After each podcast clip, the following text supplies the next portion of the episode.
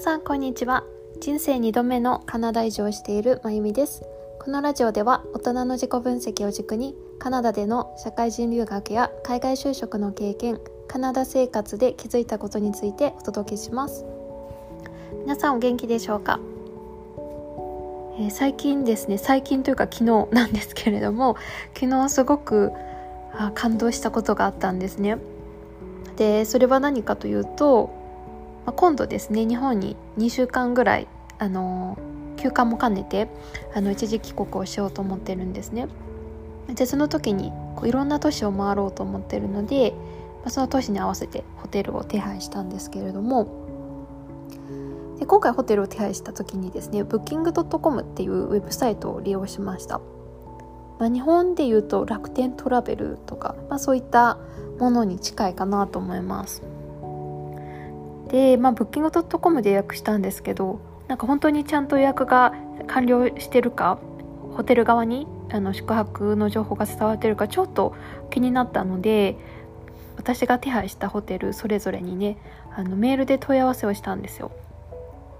まあ、宿泊者名とかね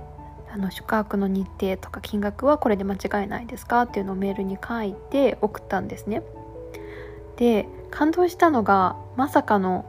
あの、まあ、4つぐらいのホテルに送ったんですけど4つ全てメール送って2時間以内に返信が来たんですね。うんなんかすごいなって もうなんか感動しましたとにかく。うんうん。まあ、カナダで企業とか、まあ、ホテルも含めて企業とかにメールで問い合わせすることもできるんですけど私の経験上大体返信ってないしあったとしても1週間後2週間後に来たりとかでまたさらに返信が来たとしてもあの問い合わせに対する答えが答えじゃないみたいな ことがあったりするんですね。なんかちぐはぐな回答みたいなのがあったりして結局なんか電話で問い合わせなきゃいけないとかあのいうところがあったりするのでもうメール送って2時間以内に全てのホテルから返信が来てしかもあのちゃんとね的を得た回答をしてくださってもうなんて素晴らしいんだと感動しました。ね。やっぱ日本のこのカスタマーサービスとかこのスピード感のある対応って本当に素晴らしいなってつくづく思いますね。はい。ということで、えーと、今日のトピックに関してなんですけれども今日のトピックはですね最近改めて学んだカナダのワークカルチャーについて皆さんにシェアしたいなと思います。そう。でまあ結論から言うとですねカナダのワークカルチャーって何だろうって考えた時に一つはですねこの上司と部下っていうこの関係性っていうのが日本よりもちょっととすごくちょっとすごく はいなんか大事なように感じますねうんうんでまあカナダにおける上司マネージャーの立ち位置って何だろうってこう自分なりの経験とか周りの人の話を聞いてみて思うのが、まあ、大きく2つあるかなと思います。まあ、1つは上司の役割としてはその上司の下で働いてる部下の仕事の量をですね。ワークロードをちゃんとこうマネジメントできてるかどうかですね。そうそう。っていう部分。とあとはまあ評価の部分ですよね。うん。評価をするっていう。まあ大きくこの2つじゃないかなと思います。まあもちろんねなんか部下が疑問が出て出た時とか壁にぶち当たった時に相談する相手っていう立ち位置もあると思うんですけど、まあ、大きくはこの2つだと思いますね。でいうことで何て言うんですかねその最近ですねえっ、と文務の会社で働いていてこうチームをまたいで進めなきゃいけないプロジェクトがあったんですよね。でそのまあ小さい小さいタスクだったんですけどそのタスクをね私のチームじゃない別のチームのあのダニエル君っていう子にねお願いしたんですよ。そうダニエル君。で後日私の上司から言われたのが、まあ、ダニエルの上司が誰か理解してるって聞かれたんですよ。で、私は、あ、ダニエルの上司は誰々さんですよねっていうふうに言って。で、なぜ私の上司がその問いをしたのかっていうと、その、私とダニエルと同じチームじゃないし私はダニエルの上司でもないので、まあ、もし仕事をお願いしたいタスクをお願いしたいということであれば、まあ、基本的に私はダニエルの上司にまずは相談をする。で上司がダニエルの上司があじゃあこの仕事だったらダニエルに任せるねとか。でもし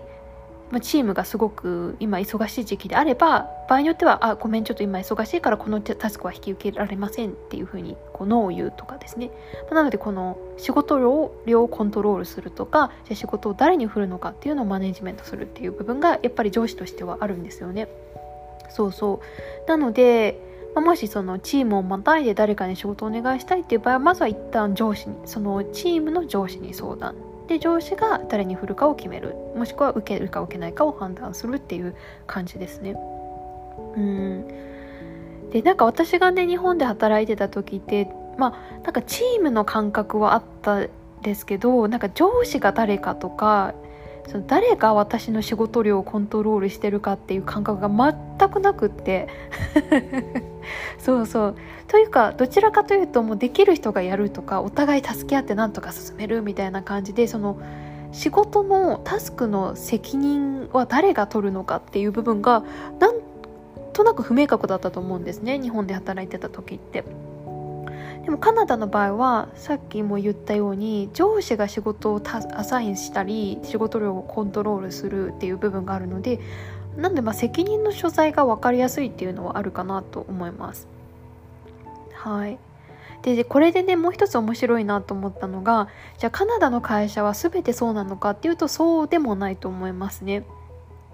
でなんでかっていうと例えば私が1社目に働いてたカナダの会社は、まあ、従業員の方が20名ぐらいの小さい会社だったんですね。でやっぱり小さい会社になるとその縦割りで仕事を進める業務を進めるっていうのがなやっぱり難しくってというのもやっぱりその人にのあの人的なリソースっていうのが足りないからですね。ってなるとやっぱり一人一人がどちらかというとこうマルチタスクになるマルチタスクというか、まあ、いろんな業務をやる、うんうん、そう垣根を越えて仕事をするっていうのが多かったです。うん、はいでじゃあこれはなんか会社の規模が小さい大きいだけで決まるのかっていうとそうでもないなって実は思っていてじゃあ私が2社目に働いた会社の話になるんですけども2社目はですね、えーと、従業員の規模でいうと大体5000人ちょっとなのでいわゆるコーポレートジョブっていう位置づけになります。でまあ一応ねなんか多分会社のストラクチャーとしてその縦割り上司が誰で部下が誰でチームはどういう構成なのかっていうのはあったと思うんですけどただね私が一緒にお仕事させていただいた上司直属の上司の考え方が割とんなんかフレキシブルというか、まあ、縦割りで仕事も考えるけど、まあ、チームをまたいでお互い助け合えるのは助け合った方がいいよねとかそう、まあ、フレキシブルな考えの方でしたね。そうなのでそういう上司のもとでも仕事してたこともあってかなんか私の中のマインドセットが割とフレキシブルでもうやれる人がやればいいしなんかその何て言うんですかね最終ゴールはそのプロジェクトを終わらせる成功させることなんだからなんかその縦割り動向よりもやれる人がやればいいじゃんみたいな感じだったんですけどそうそう。でもカナダの基本的な考え方としてはその縦割りでそう仕事を振る人にまずは相談っていうのが一つあるなっていうのを改めてはい学ぶことができました。うんでこれのいいところってやっぱりその責任の所在が明確になるっていう部分もあるしあとはやっぱり仕事量をしっかりとコントロールしてもらえるっていうのはあるので何て言うんですかねこう仕事でパンパンになるっていうのが一つ防げるっていうのはあるかなと思いますね。とかこう一人で背負い込まないとかねそれはすごくいいところだなって思う反面 何て言うんですかねちょっとなんか縦割りなのでちょっと冷たい感じは若干感じるかなとも思いました。うんはい。ということで、今日はですね、最近改めて気づいたカナダのワークカルチャーについてシェアしました。じゃあ今日のトピックは以上です。それでは。